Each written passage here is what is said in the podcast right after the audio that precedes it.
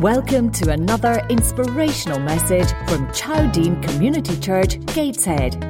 For more information about Chowdean, visit www.chowdean.org.uk. We hope you enjoy the podcast.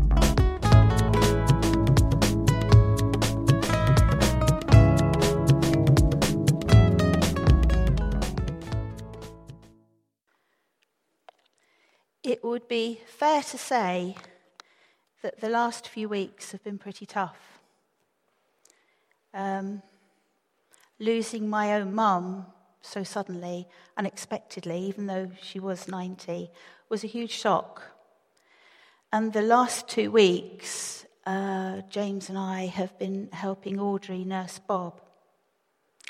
Seeing somebody in bed day after day presumably taking their last breaths, is very difficult, but it's also a very timely reminder of the fragility of life and how we do only have one life and how we use that life and how we are remembered is so very, very important. Paul Adams last week spoke on the story of the rich man and Lazarus, and he reminded us of just that. What we do in this life matters. What we do in this life matters. So it seems very apt that the next title in our series of Created for Significance is called How to Invest Your One and Only Life. Now, I know I've said this before, but I'm going to say it again and I'm going to read it to you. All scripture is God breathed and is useful for teaching, rebuking, correcting, and training in righteousness. Some of the Bible is very, very difficult to understand, or I find it so. Perhaps you do too. I'm sure I can't be the only one who tries to shy away from the bits that are hard work and lean towards the bits that are more easygoing. But that verse is really clear. All scripture. That means the bits that are easy and the bits that are difficult. This morning, we're going to look at a difficult bit. It's another parable, but if I'm absolutely honest with you, it's one that I would much rather have avoided talking on. Over the years, it's caused quite a bit of controversy. During my research for this morning, I read various interpretations and commentaries on the parable, some of which were very far fetched. But in the end, though, I think if you take a step back from it, it is actually a very simple story, and it has an awful lot to teach both you and me. So, what's the parable I'm talking about? It's the parable of the shrewd manager. Now, over the past few weeks, we've seen and, and, heard Jesus tell several parables. There was the banquet where everyone was invited, there was the lost sheep and the lost coin, there was the prodigal son, and there was the rich man and Lazarus.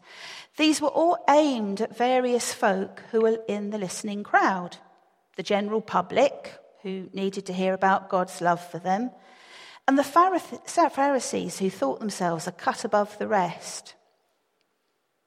This parable was also for those listening in the crowd, but it seems to me that it was aimed primarily at those who professed themselves to be followers of Jesus.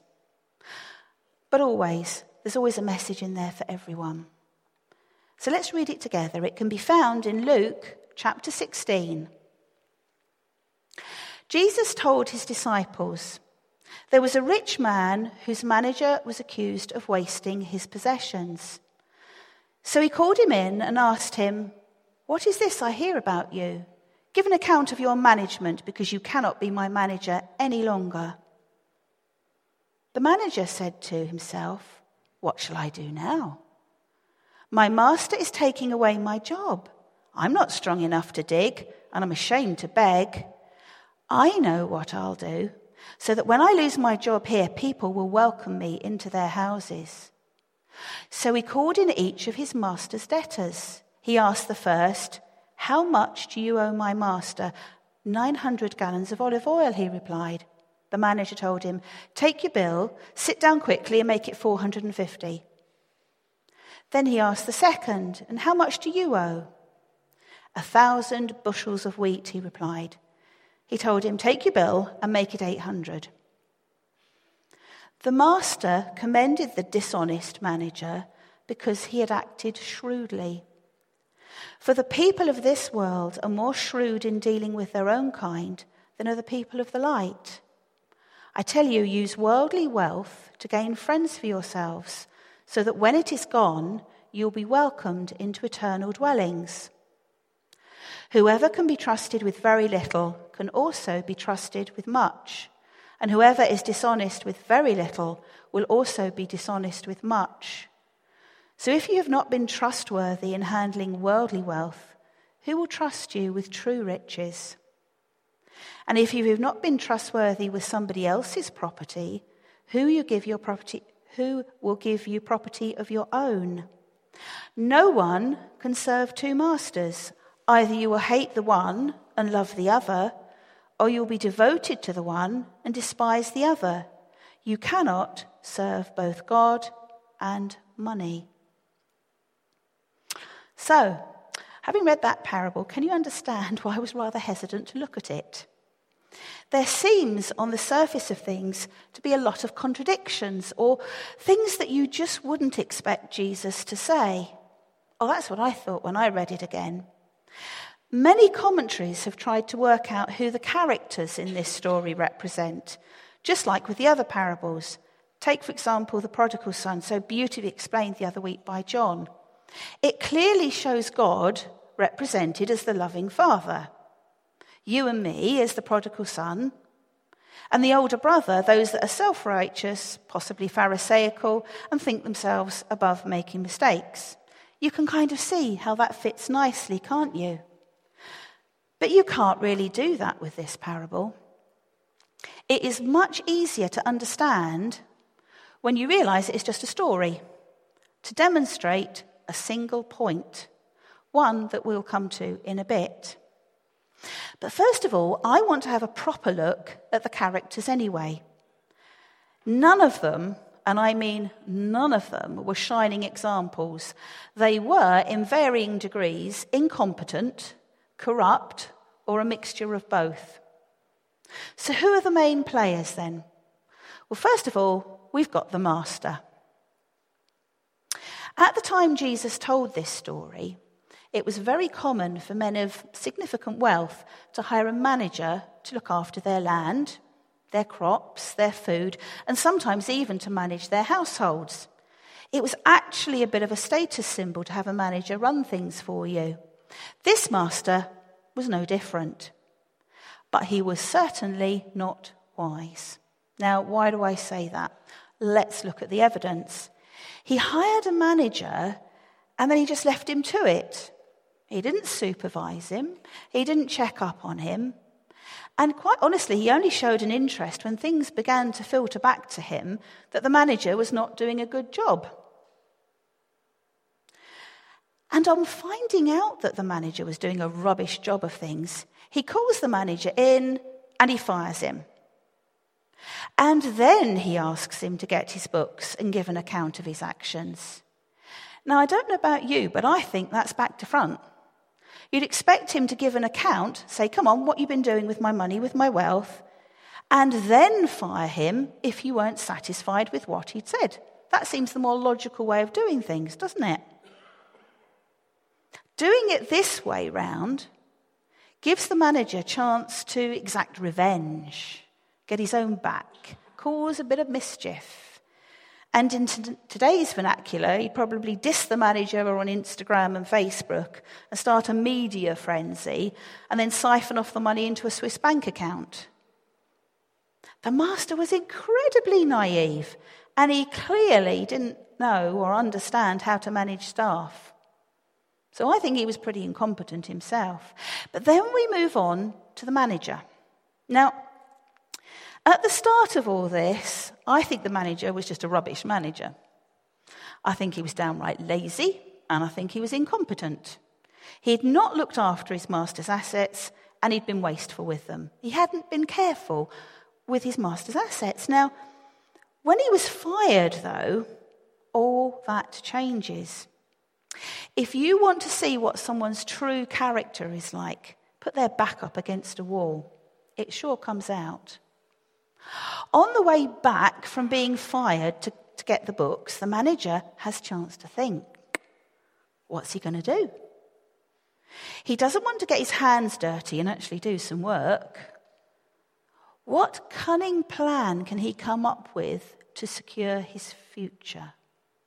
And then he has a stroke of genius. He decides to create a network of friends that all will owe him a favour. They will all have to help him out, and if they don't, he will be able to snitch on them to everybody else. The times in which they lived were very much based on doing the honourable thing, and these friends would be obliged to help him, and if they didn't, he could spread rumours about them not being honourable. So, what does he do? He calls everyone in one by one and he does them a favour by reducing their debt, the amount they owe the master. Now, I didn't fully realise just how much the debt was and the money involved until I started researching this. One commentary I read stated that this manager was offering the dream deal to the debtors. Using today's modern farming techniques, a discount of 200 bushels of wheat, because that's what he gave them, would have been the equivalent of nearly six acres worth of produce.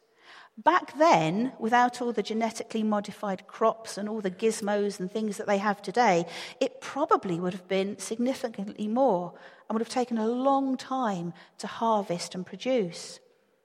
And a discount of 450 gallons of olive oil, well, I calculated with each tree only producing approximately one gallon of olive oil a year, he was talking about the produce of 450 trees for a whole year.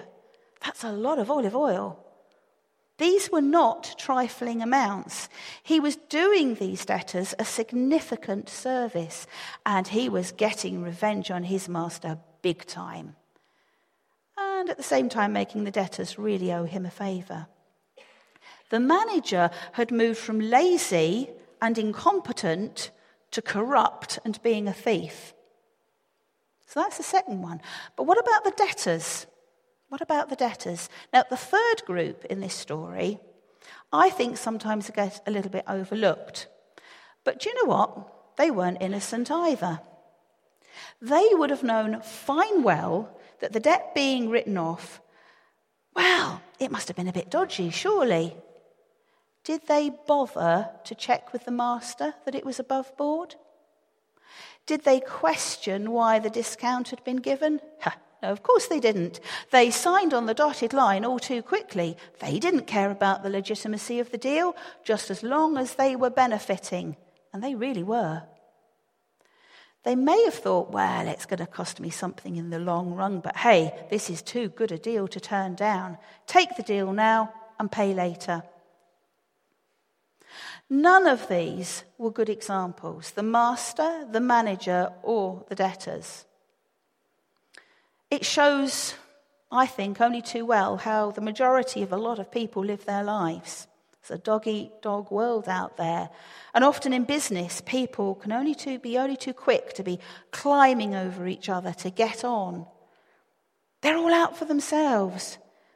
And you know, even if people aren't quite that ruthless, and some people aren't, a lot of people only think about this life and what they can get out of it, feathering their own nests. After all, you only live once, don't you? And you have to think ahead and make the most of it just like the shrewd manager. So, why did Jesus tell this story? And to my mind, more importantly, why did Jesus seem to commend the manager for what, on the surface of things, was pretty bad behavior? Well, the answers are there in the passage. Let's have a look at verse 8 again. The master commended the dishonest, manager because he had acted shrewdly. For the people of this world are more shrewd in dealing with their own kind than are the people of the light. What was Jesus saying? To understand, you need to know who he is talking about. Who are the people of this world and who are the people of light? When he was talking about the people of this world in this context, he's talking about people who don't know God. People who haven't come to Jesus and asked for forgiveness of their sins and committed their lives to him. And the children of light as those that have and do know God. Now, look back at that verse again. Keep that in mind. Who are the people of this world and who are the people of light? The master commended the dishonest manager because he had acted shrewdly. For the people of this world are more shrewd in dealing with their own kind than are the people of the light. Jesus is simply saying that the manager was shrewd because he was planning ahead for his future, not because he was corrupt, lazy. None of those things. He was just shrewd in planning ahead. It's a simple point like that. And he is saying quite simply that his own followers, the children of the life, are not thinking long term. And that this story demonstrates that even corrupt, incompetent, and lazy people do it better than his followers. But what is it that we should be planning for? What are we getting wrong? He answers this.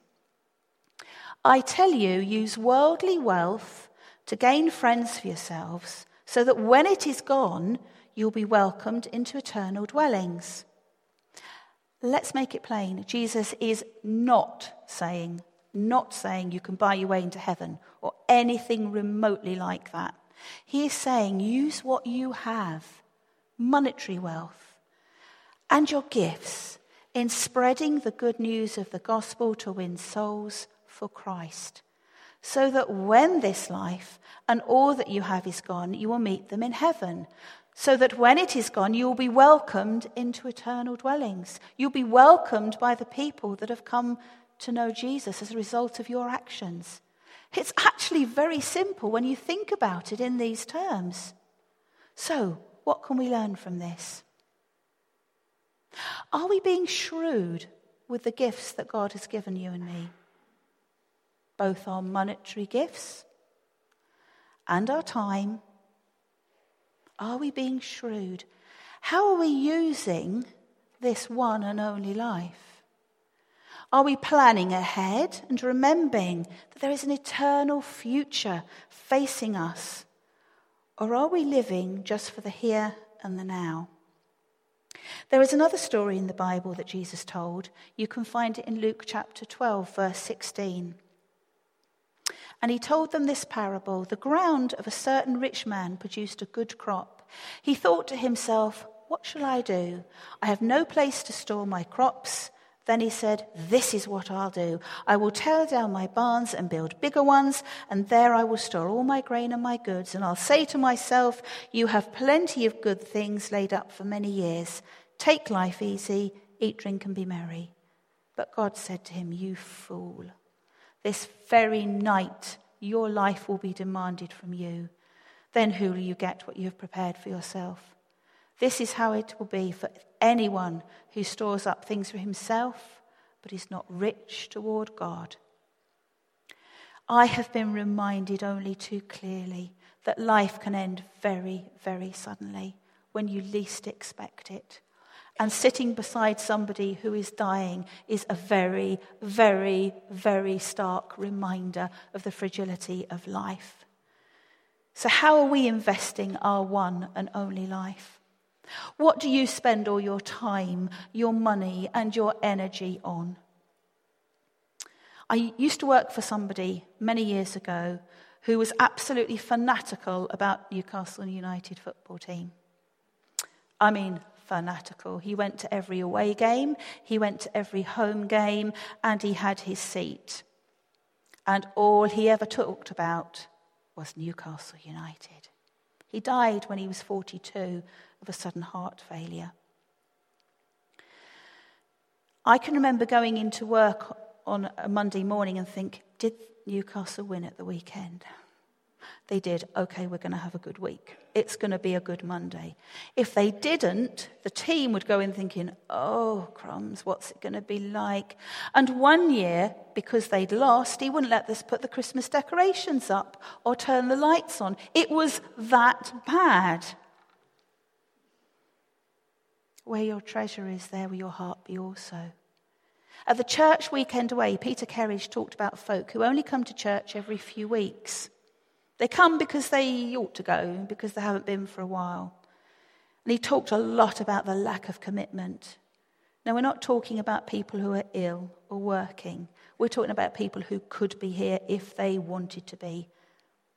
Something else is more important to them a hobby or a pastime, or they get an invite to go out with friends. I've heard it said, you know, oh, I just need a break from church. Thank goodness God doesn't need a break from us. Thank goodness God doesn't need a break from us. Jesus was saying that as children of light, we need to invest our lives for Him and for His kingdom. He demands commitment, not apathy. God shows just what He thinks about those that are described as lukewarm, neither hot or cold. In Revelation 3, talking about the church of Laodicea, he says, I know your deeds, that you are neither cold nor hot. I wish that you were either one or the other. So, because you are lukewarm, neither hot nor cold, I'm about to spit you out of my mouth. Those are pretty harsh words, aren't they? Those are pretty harsh words. Jesus, when telling the parable of the shrewd manager, concludes like this No one can serve two masters. Either you will hate the one and love the other, or you will be devoted to the one and despise the other. You cannot serve both God and money. Matthew 6:21 For where your treasure is, there will your heart be also. This is not meant to be a comfortable, feel good, cuddly wuddly message. I want you to go home challenged. I want you to remember the parable of the shrewd manager, and I want you to remember what it teaches us. We have one and only life, and how we invest it matters. We need this morning to take a good, hard look at ourselves and we need to answer some real questions. If you're not a Christian this morning, how are you investing your one and only life? Is everything about the here and the now? Have you thought about what will happen when you die? How are you going to answer God when he asks, What have you done with your life? And if you are a Christian, what has this parable said to you? What has it taught you? Are you completely committed to his service? You may commit, be committed in what you do, but do you serve joyfully out of love for your Saviour? Or do you do it with a grumbling spirit and I'm fed up of this? Do you think, oh, I hope I don't have to go to church on Sunday? I hope it gets cancelled. I hope there's an excuse for not going. Do you serve joyfully? Are you putting God first? Are you feathering your nest in this life and forgetting the one to come? What are you doing with your money and the gifts, however small, that God has given you? What are you doing to win eternal friends and save souls for eternity? Are you lukewarm? Where is your treasure? As we leave today, each one of us needs to ask this question How am I investing my one and only life? Thank you.